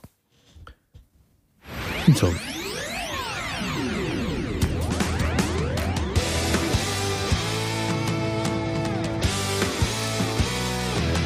È ora di ringraziare chi di dovere, ragazzi, perché non saremmo qui a parlare di queste cose se non fosse per i nostri finanziatori, che sono i nostri produttori esecutivi, che sono della gente che così di punto in bianco è arrivata dalla porta e ha detto ma ho deciso di finanziare Digitalia. No, noi ci finanziamo attraverso chi gode del nostro lavoro. Abbiamo deciso di trasformare, di formare, anzi di iniziare Digitalia a produrla e a distribuirla esattamente come il software che tanto ci appassiona, un tipo di software che ci appassiona, cioè le distribuzioni gratuite da assaggiare e poi da pagare una volta che la trial gratuita è finita. Il pagamento non è algoritmico, non è obbligatorio come quello del software che dopo il decimo, decimo lancio non parte più. Digitalia lo potete lanciare sempre, lo potete ascoltare sempre, ma moralmente vi chiediamo questo piccolo impegno. Value for value si dice nel gergo del podcasting 2.0, ma è molto semplice, valore per valore. Se per voi Digitalia ha un valore di qualsiasi tipo, intrattenimento, informazione, compagnia, tutto quello che volete, e come lo stabilite? E beh, se l'ascoltate spesso, se l'avete ascoltata una volta e poi mai più, niente. Ma se l'ascoltate ripetutamente, per voi ha un valore. Trasformate questo valore in un numero con una, accanto un simbolo di valuta secondo la vostra preferenza e ce lo rimandate indietro ripeto, quanto volete voi, quanto pensate sia giusto voi e ogni quanto pensate sia giusto voi per finanziare il lavoro delle persone che ci stanno dietro. Ha funzionato per una quindicina d'anni quasi, eh, continua a funzionare, continuerà a funzionare perché sappiamo che anche voi siete tra le persone più smart della stanza, ricollegandoci al discorso di prima. Noi non chiediamo di diventare miliardari, di pagare le bollette, di avere qualche cosina, poca roba da mettere da parte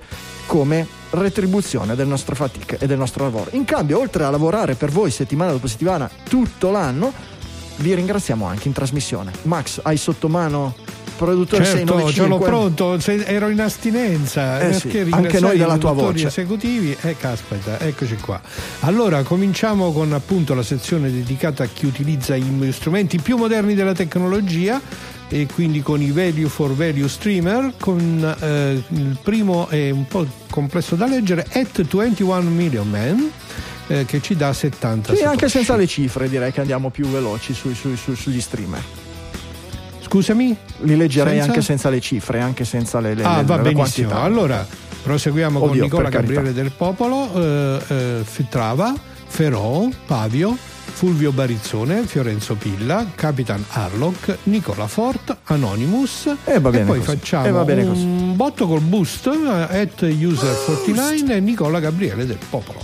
grandissimi. Sono un po' indeciso su questa cosa del, del, mm, di dichiarare anche le cifre no, dei- dei- degli streamers Ah, ok. perché in Satoshi uno a mente fa fatica cosa. Eh, Allora non so se tradurli in euro, se lasciarli in Satoshi o se non nominarli, che noi ah, già sul fatto che avete fatto stream vuol dire che già siete nel futuro e amate Digitalia due volte. Non lo so, pensateci, commentate anche voi, scriveteci Eh. su, non l'abbiamo detto prima nei contatti, anche su Slack, scriveteci dove volete, Fateci dateci sapere. la vostra idea di quello che secondo voi è più giusto.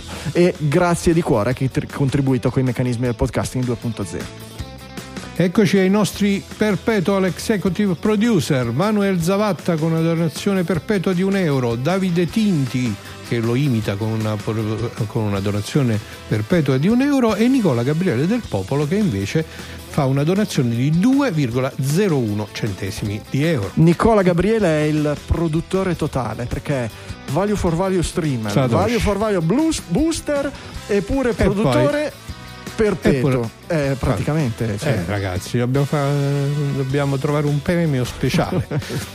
Donazioni te lo porti tu da... sull'altare della misericordia. Ma volentieri, eh, ma fosse questo allora è già fatta, scusa. eh. Se sei delle mie parti o anche se passi dalle mie parti, Nicola, mi raccomando, contattami che sicuramente ci passiamo una serata insieme e Gusti, sarà gusti, un premio. Uh, ah. Allora, donazioni singole da un euro ancora di Marco Romano, Alberto Sartori due volte, quindi in realtà è da due euro, però la divisa Sono in tre, due Max. donazioni da un euro. Tre. Tre, sono tre, scusate, Tre donazioni sono, da un euro, coglio- sì. sono in un momento difficile della mia vita perché con questi occhiali non vedo bene, se me li levo non vedo bene e vai, devo cambiare occhiali. Quindi tre donazioni singole da un euro di Alberto Sartori, una da 2 euro di Ruggero Todesco e una da 5 euro di Michele Levada e una da 5 euro di Massimo Ambrosini. Grazie, grazie a tutti di cuore. Due donazioni singole col punto interrogativo di Stefano Cutelle, 1,10 Cutele? centesimi Mm, di sì, euro. scusa. Cutele? Colpa mia che non l'ho messo. Eh?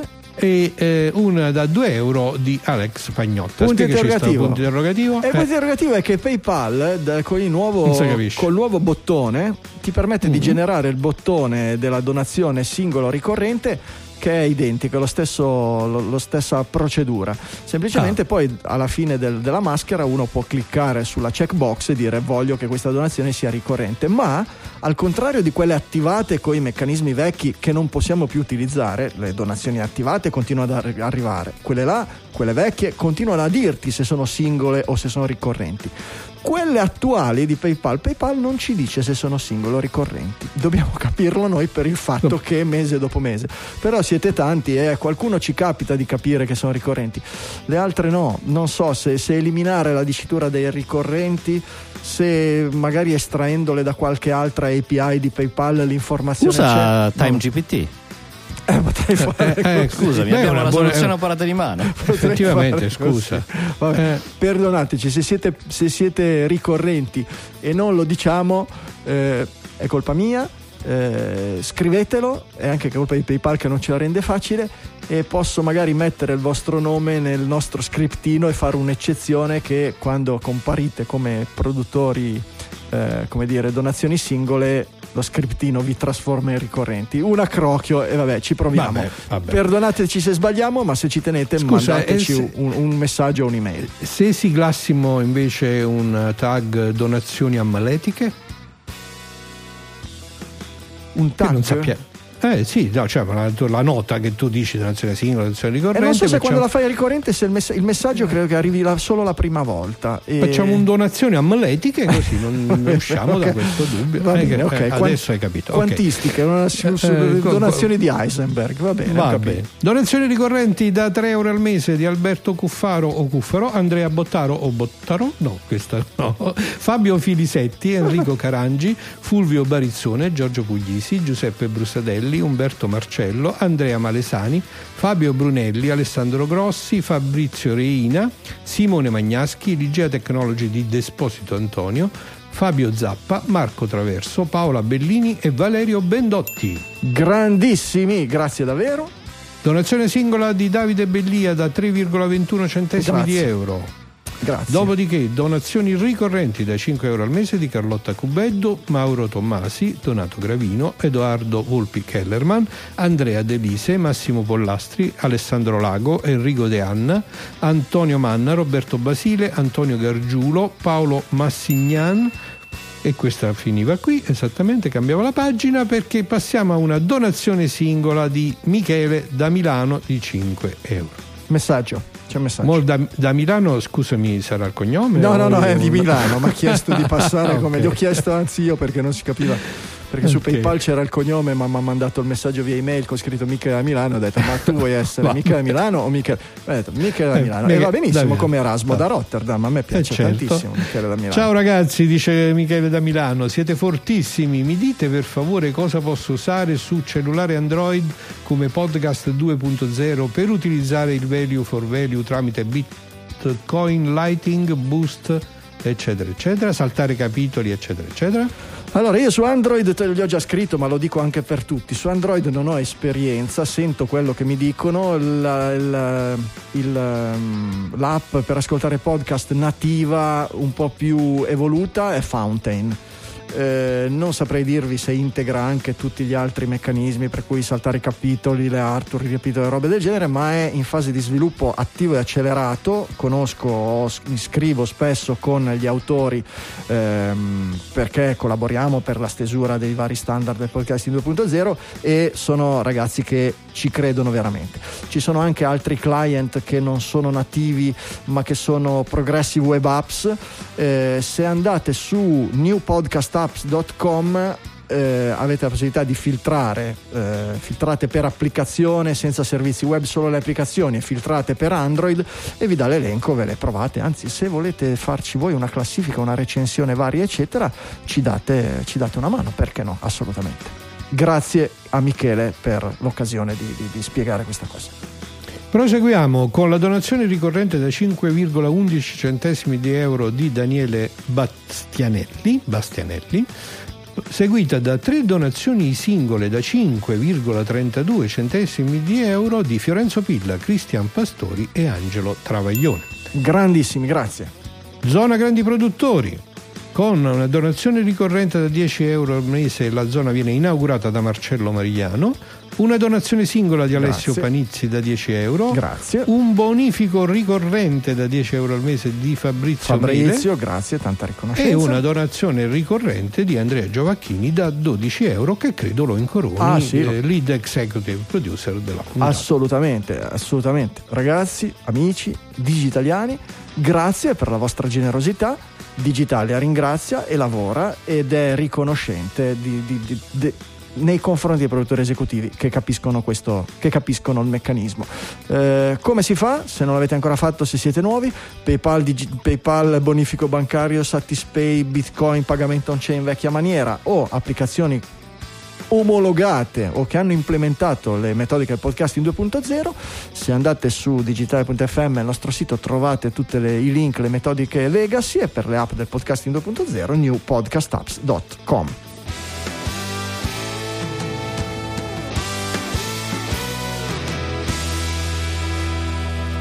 Cosa si perde? Chi salta la- la- la- il passaggio dei produttori esecutivi? Mi sei veramente piaciuto con quel ragazzi, amici digitaliani. Era proprio l'inizio di un discorso da piazza. No, non. Ragazzi, Non amici sono- digitaliani, non siamo qui per cambiare sì. il mondo. Una roba da Giuseppe Bottazzi, vuoi dire, una roba del genere.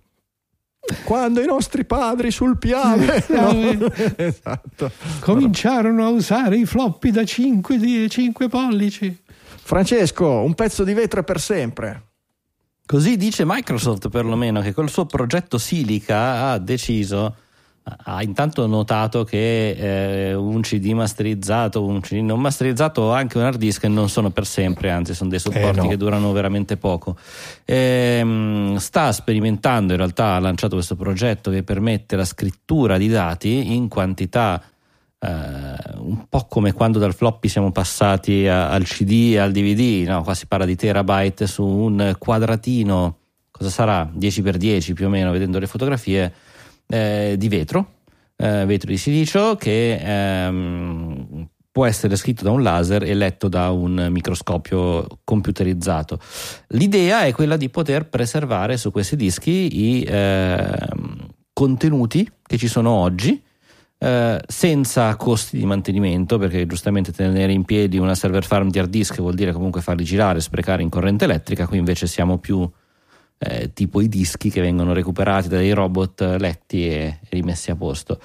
Eh, bello, interessante, ehm, in questo momento stanno venendo usati in Norvegia per eh, una Global Music Vault che salva tutta la musica che viene creata nel mondo, forse tutta tutta sarebbe meglio di no, visto quello che ogni tanto compare in giro con le cose automatiche buttate su semi streaming, però diamogli valore. Ehm, che dire, è un qualcosa di effettivamente un problema della conservazione del digitale. Se Sì. più si va avanti, Eh, lo è, certo. la carta usare- è durata dalla L'idea di usare il vetro Eh, pure a me mi fa un po' Eh, lo so, impressione mi fa- esatto. Mi fa associata alla pensare a una- fragilità. mi fa pensare a una bella spiaggia.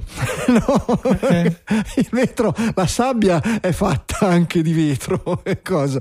E dice, vedi questa bella spiaggia caraibica con la laguna blu, eccetera. Eh, sono i dati di quei pirla che pensavano che col che vetro... sarebbero durati per sempre. Il vetro ha un punto di fusione abbastanza basso, quindi se va a fuoco Sì. tutto, il vetro si scioglie. Il quindi- vetro si scioglie da solo, ho letto da qualche parte. Da solo? Nel senso che il, ve- il vetro eh, ha delle proprietà dei solidi e delle proprietà dei liquidi allo stesso tempo, solo che il comportamento, quello tipo liquido, ce l'ha nel corso dei decine di millenni o forse dei milioni di anni, non lo so, ma che se tu avessi un, un- facessi un fast forward ultra accelerato del tempo e guardassi una bottiglia di vetro, la vedresti colare come, come un ghiacciolo che si scioglie.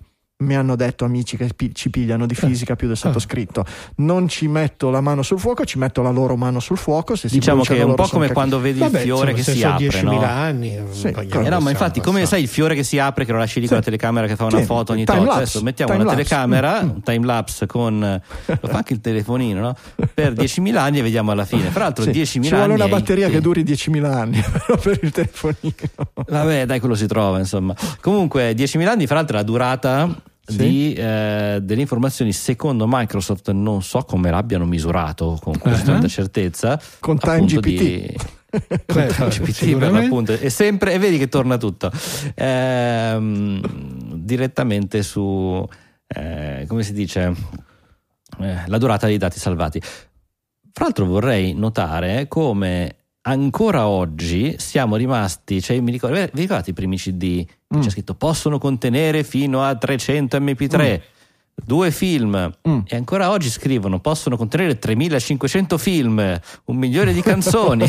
Siamo rimasti Ma su quello che di cacchio me ne misura. faccio che non potrò Quanti ascoltarlo? stadi di calcio? Perché poi alla fine è quello. certo. Cioè, ma tu alla fine stai dicendo, insomma, l'altro teorema classico, che qualunque cosa non, non hai più usato o cercato per un anno non serve più a niente. Però vedi, si capisce, co- è vero, ma si capisce come da questa, da questa osservazione di Francesco, alla fine dei conti il sistema metrico decimale è un'imposizione artificiosa, c'avevano ragione i romani che misuravano tutto in cubiti o, o- o gli anglosassoni in piedi, pollici e, e- e spanne. Sì, sì, una genere, misura, no? Perché poi eh. alla fine l'essere umano quando è portato a spiegarsi per farsi capire, non dice su questo disco ci stanno 18 ettabyte,6, ti dice che ci stanno un miliardo di canzoni. È inutile dire quell'affare lì è lungo 300 metri, no, è lungo due, tre campi di calcio, la gente lo capisce molto meglio. Eh, ma 3500 film quante canzoni contengono? Sai come cioè, Eh, come- no, tu vuoi fare le cose o Eh. lo usi per i film o lo O lo usi per usi le canzoni. eh, roba come Cioè, i galloni, le once che eh, poi- già sei uno di quelli che mette sullo stesso disco i film e le canzoni poi dei cerchi Sei una un cosa, mixone, sei, cioè sei solito, dai, mix- sei cioè, solito sei mixone, mixone. Esattamente. Mixone, si fanno le cose si fanno le cose oh, oh, assolutamente ordinate Ehm, in realtà hai detto una cosa che non è completamente vera. Eh, nel senso che tra i vecchi CD, i DVD e i Blu-ray che duravano poco perché hanno questo supporto organico dove il laser incide l'informazione e che decadono nel tempo, eh, ed è vero, se voi, avete, se voi masterizzavate dischi e andate a recuperare i CD che avete masterizzato con il Plex Store, come si chiamava quell'affare lì a Scasi, eccetera, Mhm. Lo girate, vedete che ha assunto dei colori particolari, lo mettete in un lettore di CD o robe del genere e vi fa una pernacchia. Ma tra quello e il vetro di Microsoft in realtà ci sono già delle tecnologie. Mm, se ne parla poco perché oggi effettivamente archiviare su disco è passato veramente di moda dal punto di vista del mercato consumer, ma Mm. ci sono questi M-Disk, non so se ne avete sentito parlare, che eh, distribuiscono le aziende, ad esempio ho visto quelli di Verbatim in giro, e che eh, fondamentalmente sono, oggi utilizzano la, la- semplicemente la, la- tecnologia del Blu-ray, per cui hanno la, stessa capacità di un Blu-ray, e che hanno però bisogno di un masterizzatore particolare in grado di masterizzarli e che appunto M-Disk sta per Millennium, che sono garantiti per conservare i dati almeno per un millennio. E, e quindi insomma non, non- non- non- non- Non Se male. 500 anni si rompono, andate voi a fargli il. Esattamente, esattamente, nel senso per un utilizzo umano di qualche generazione mh, non c'è, Potrebbero andare bene. non c'è bisogno del, del- del vetro del vetro di Satya Nadella, ma bastano assolutamente. Però certamente è fighissimo avere tutta la propria compilation di dischi, che ne so, nel parabrezza della macchina. no? Posto fra l'altro in cui si sciolgono anche quelli, cioè altro che il vetro aspettare 10.000 anni. Esattamente, esattamente. Di vetro in vetro il ritorno dei Glass Souls. Che cosa sono i Glass Souls? Ve li ricordavate voi i Glass Souls? Tra l'altro Eh, sì. c'è in mezzo la parola ASS, per cui secondo me già riusciamo nella parola glass. Comunque, il... eh, I Glass Souls originali erano quelli che con i Google Glass si fregiavano di essere come Andresen, quelli della tecnologia, quelli del futuro senza freni, quella che eccetera, e che entravano nel pub con i Google Glass accesi che riprendevano, con la telecamera spianata che riprendevano tutti, e che di solito uscivano attraverso la finestra con buona pace del vetro di Microsoft, fuori, esattamente, eccetera, e con il, per i quali era stato coniato appunto l'epiteto di glass souls. Assol vuol dire buchi di culo Eh. o no, eh, Sì, capite, sì, è un'espressione particolarmente eh, Ma insultante. purtroppo negli noi diremmo stronzi. Dai, Eh, il nostro stronzi, Eh. certamente, però avendo dent- dentro Glass, che era Google Glass, eccetera, Eh, ci e che faceva? E oggi si ricomincia con i visori di Meta, c'è questo, questo, questo eh, The Meta Glass Souls Have Arrived, il, intitola il pezzo di- di- dei nostri amici di The Verge, la Verga, e, mm, che fa vedere questo tizio che ha twittato scrivendo ok don't be mad, ok non arrabbiatevi, qualcuno aveva da farlo ed è entrato dentro a un, eh, un negozio, una specie di bar, un negozio, una tavola calda, una roba Una del genere. sì. Sì, la tavola calda con il suo, il suo caschetto Quest di Meta ha iniziato a interagire, eccetera. Eh, ne vedremo sempre di più, ne vedremo eh, la realtà aumentata. E io quando vedo queste cose dico che cioè, tutti i soldi che Tim Cook sta buttando dentro quell'affare erano meglio se li dava in aiuti umanitari in giro per il Eh, mondo. No, non lo so. Ecco, Eh, però, an- però, però, però. Tim, Eh, Tim Cook mm. e o anche Mark Zuckerberg, perché tutte e Sì, due sì, stanno facendo certo, sti certo, cosi. certo, certo. Eh, bah, sì, lì poi i video di- nell'articolo ce ne sono tantissimi altri, questi che girano per conferenze, che vanno in giro e sono tutti guardati comunque abbastanza con aria. Eh. Il migliore è quello che entra in ascensore, che effettivamente è già un luogo eh, abbastanza imbarazzante di suo quando Chissà si perché, incontra. Figurati, chissà perché la- la- la- la- la- lo stato d'animo che si prova su un ascensore quando non si è da soli, credo che sia un unicum, non è paragonabile sta- nessun altro stato d'animo, situazione Eh, sociale. perché si è chiusi. ti senti in gabbia e non hai il tuo Esatto. Sì, non ma se sei spazio, chiuso, se sei nei conforto. cessi dell'autogrill, magari anche col pisello di fuori, non hai la stessa sensazione che hai nel- nell'ascensore. L'ascensore è particolarmente più sgradevole, non so Ma perché. perché sai che ci vogliono quei 10 secondi, quei Mm. quel mezzo minuto ad arrivare al piano che non puoi farne a meno, cioè non è che puoi Si uscire. dice è chiuso, Sì, sì. mentre dal, dal cesso dell'autogrill puoi Ah, uscire in qualsiasi momento. Eh, sì, Ma secondo me è proprio sociale la cosa, cioè il fatto che c'è una parte del cervello che ti dice eh, sei vicino a degli altri esseri umani, dovresti interagire, salutare, parlare o robe del genere e l'altra parte che dice no ma è perché tanto che me ne frega, tanto io tra 30 secondi sono fuori di qui e questa persona non, non la vedrò mai e, e quindi c'hai questo secondo me questo cortocircuito intellettuale eh, particolare che, che è particolarmente disagevole. Io lo sento ancora di più quando arrivo la, la- la mattina in studio, salgo sull'ascensore, magari entrano con me due persone e ho l'input in più che mi dice sì, io adesso questi li ignoro perché me- che me ne frega Poi di questi sono lo- eccetera. sono i loro- sono in realtà sono i primi due pazienti della mattinata, sono due prime visite, io non li conosco. E allora mi dico, ma vabbè, io saluto, non faccio perché poi magari vengono al piano come sono anche i miei pazienti.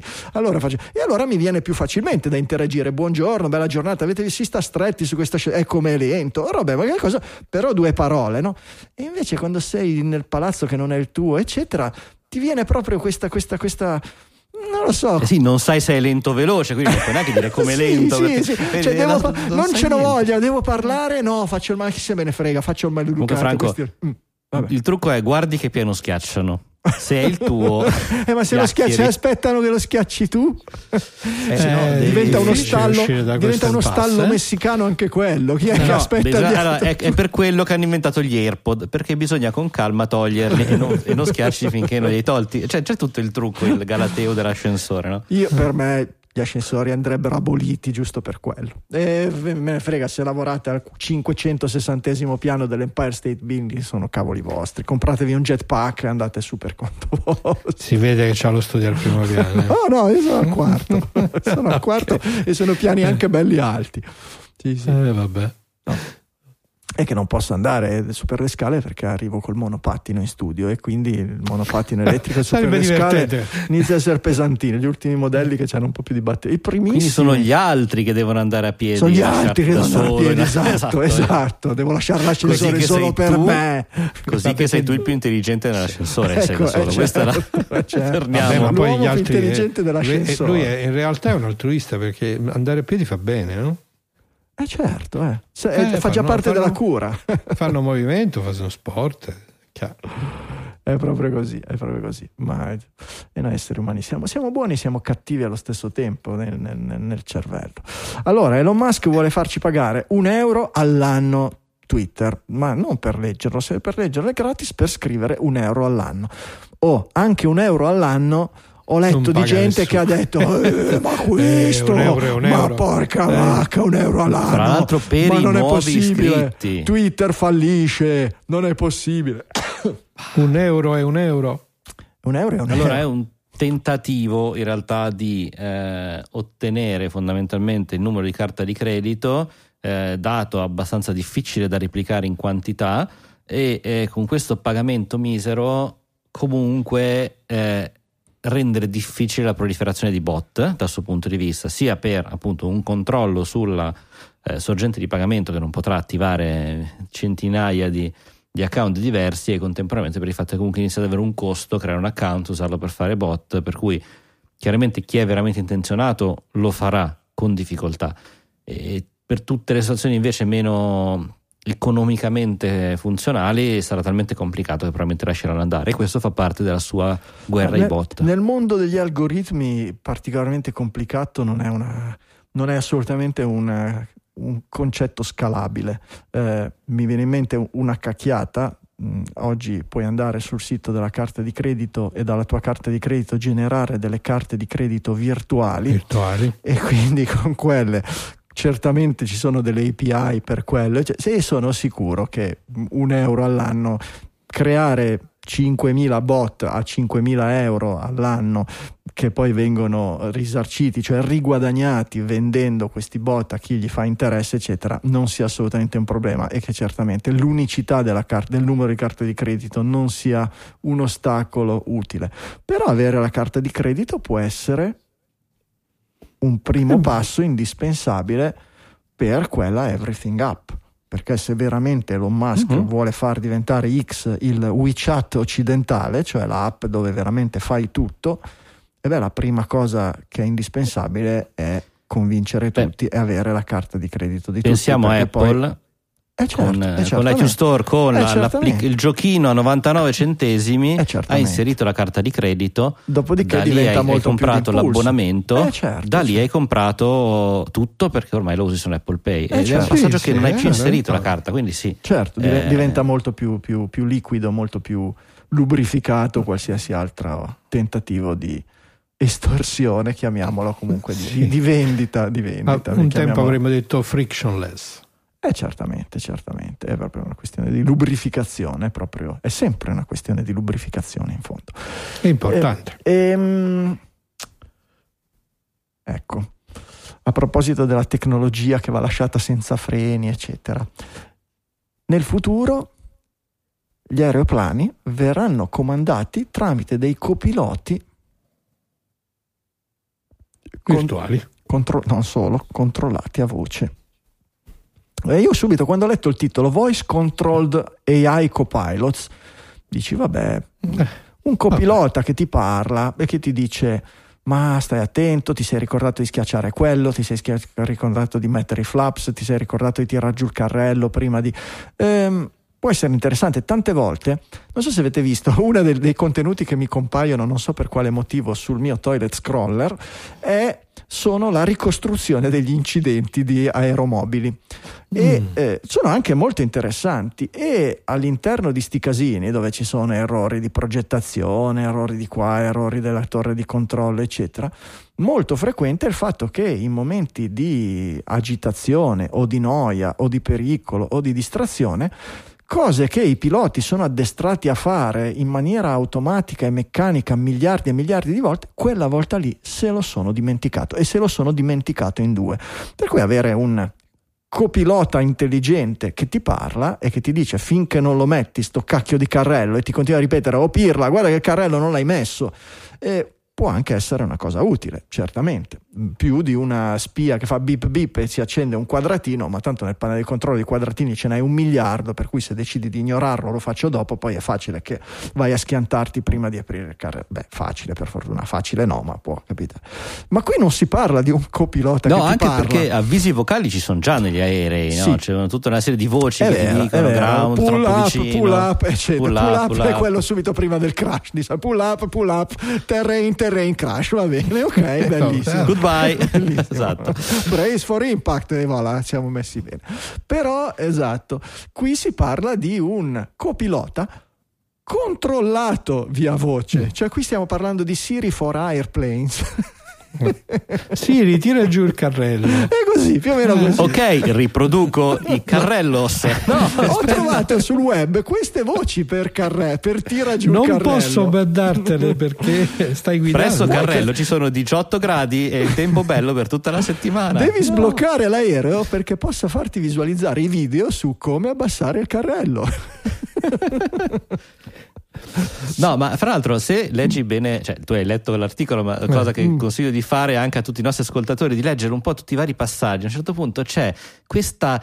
Questo sogno, poi è, chi lo scrive è un pilota, quindi in effetti Ecco. probabilmente ha più esperienza di noi che parliamo, no? che forse siamo stati passeggeri più che altro, però dice no perché in molti casi la torre di controllo dà dei comandi al, eh, al pilota che deve ripeterli per conferma e Certo. poi eseguirli. Certo. A quel punto l'idea è la prima cosa che si fa è che i, pil- ehm, i comandi vengono ricevuti, il pilota li ripete, li ripete AI, a- a- al Siri di bordo che quindi li esegue e gli ripete indietro, per poi arrivare alla torre di controllo che viene ascoltata direttamente dal, eh, dalla Siri di bordo. Il, cioè, se avete presente le comunicazioni agli aerei già non si capisce veramente niente per quello che devono ripetere tutto all'indietro.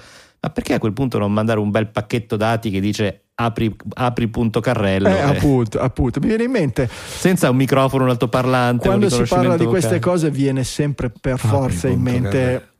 Airplane. Airplane era, è l'aereo più pazzo del mondo. esatto. Il capolavoro di Capolavoro assoluto. In italiano Mettete pausa, rivedetevelo e tornate alla fine della puntata. c'è quella dai. scenetta del, del- del- del copilota o del terzo ufficiale che, che- che- che- che tra l'altro è, eh, è impersonato da Karim Abdul-Jabbar che nella, nella- nella fiction, nel, nel film si chiama Roger.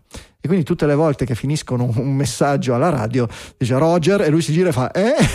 Che fa, fa già ridere. In inglese in realtà è portato all'ennesima potenza perché non è solo lui che si chiama Roger ma è il copilota si chiama Victor e quando il pilota chiede un vector, cioè un vettore, anche lui fa eh, eccetera, e, e ce n'è un'altra, una terza che non mi ricordo che è tutto un casino. Adesso sto cercando di recuperare su YouTube il, il video e vedo se riesco a farvelo. Ah, comun- comunque l'aereo più pazzo del mondo. Il copilota che si gonfia. È una roba, è una roba È totale. una roba. Sì. Victor Airplane. Vedete se- come prepariamo le puntate attentamente in anticipo, preparando i Eh, campionamenti assolutamente, audio, ass- vedete? assolutamente, potrebbe Ma essere. giustamente ci vengono al momento queste cose, no?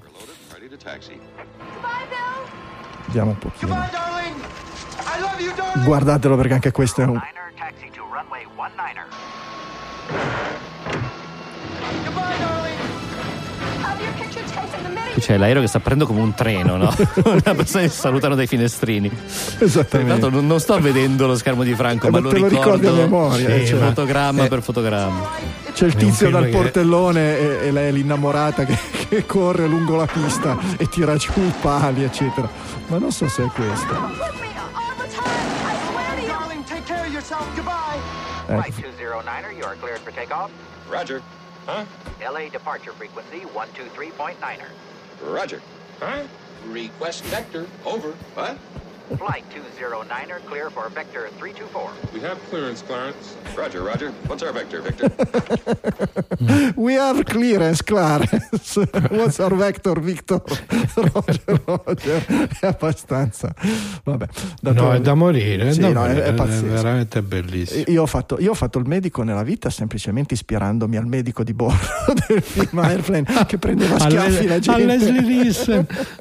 esattamente, Che- esattamente. che- È una roba, è una roba senza senso. Va bene. Non fanno più i telefoni piccoli, ma non ve ne parliamo perché è arrivata l'ora dei gingili del giorno. Signore e signori, i gingilli del giorno. Gingili del giorno, i regali dei digitaliani per i digitaliani. Le voci digitali a fine trasmissione selezionano per voi hardware, software, letteratura, qualsiasi cosa che abbia colpito la loro curiosità, stravolto la resistenza. Qualche- qualsiasi sfumatura nel mezzo va bene, però deve avere attinenza digitaliana. Vediamo, vediamo. Max, dai, che sei tornato. Sì, eccoci tua- qua. Allora, Eh. non ho scelto per questa puntata, me lo riservo per le prossime, un gingil libro, ma un gingil sito che si intitola State of AI e che fa esattamente questo, fa un report annuale sull'evoluzione, quindi sullo stato dell'intelligenza artificiale. In un momento come il nostro in cui c'è questa evoluzione continua è molto interessante e divertente vedere appunto che cosa è successo di anno in anno. Devo dire che il sito è fatto molto bene, ha una serie di, diciamo, di spunti anche di approfondimento e consente una vista sintetica, simpatica e diciamo, rapida su quello che è l'andamento delle tecnologie AI anno per anno.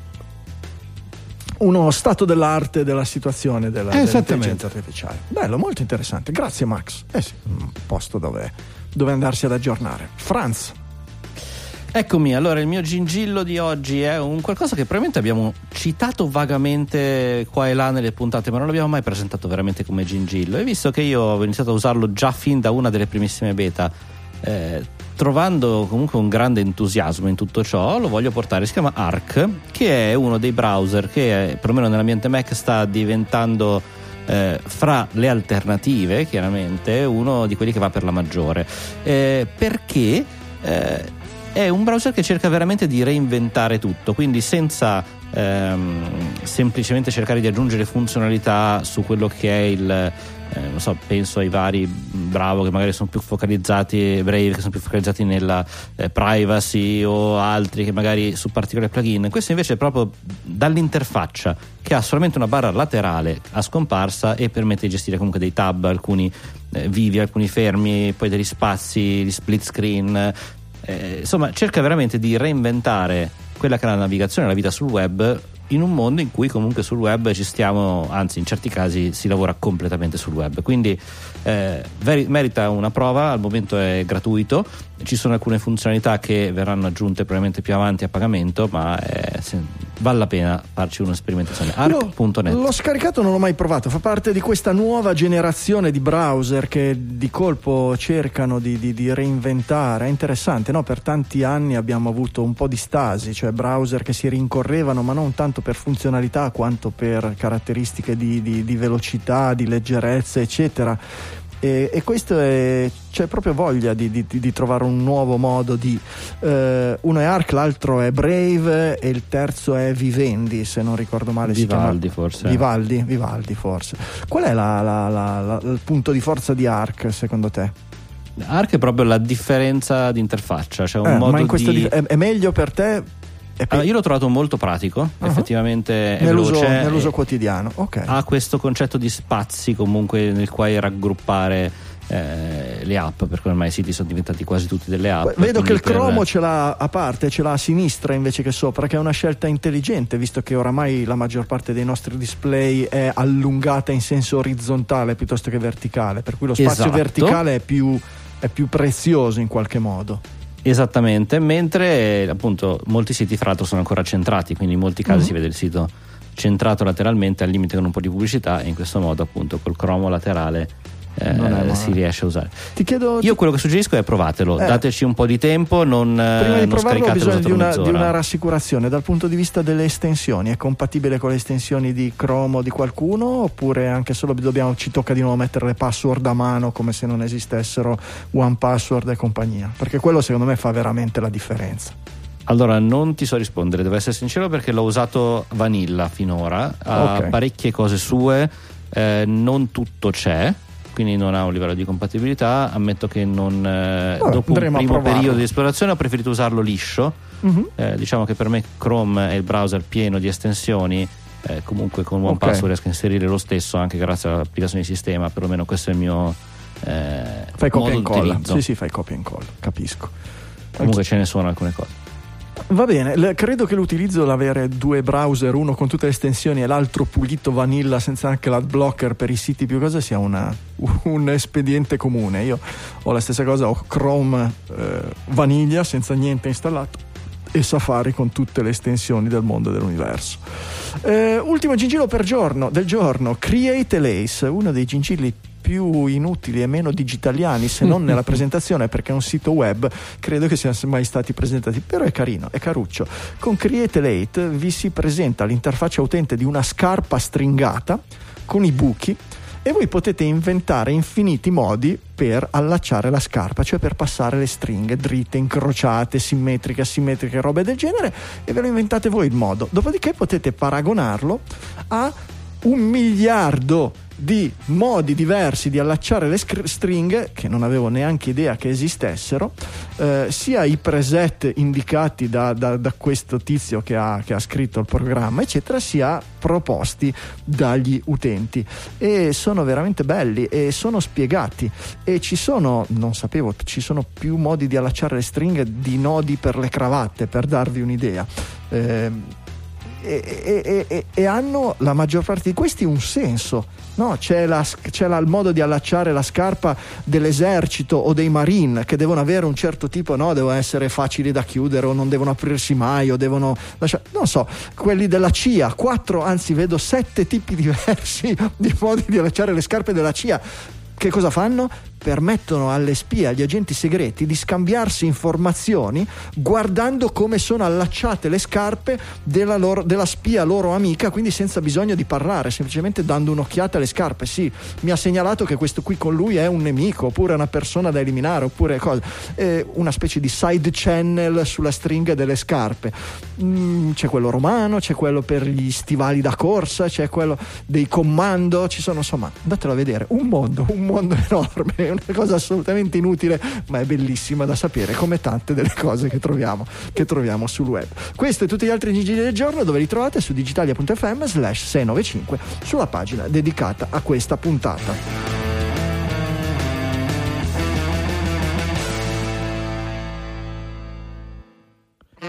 E i gingili saluti finali con le raccomandazioni che sono sempre le stesse, le recensioni, lasciateci le recensioni se vi piace Digitalia su Apple Podcast o su qualsiasi altro sistema di recensioni perché aiutano veramente tanto e poi portate le orecchiette fresche, cioè le orecchie dei vostri amici ancora non completamente digitalianizzati, li fate diventare digitaliani a tutti gli effetti. Fate un favore a noi, fate un favore a loro e noi cerchiamo di farvi fare bella figura. Se i miei colleghi non hanno niente da aggiungere, direi che per questa 695 è tutto. Dalle Un studi, saluto caro a tutti, dalle Mi Studi Liguria 1 di Sanremo, un saluto da Franco Solerio. un abbraccio dallo studio cittadino di Massimo De Santo. E un caro saluto anche dallo studio di Milano Città Studi da Francesco Facconi. Ci sentiamo la settimana prossima con una nuova puntata di Digitalia.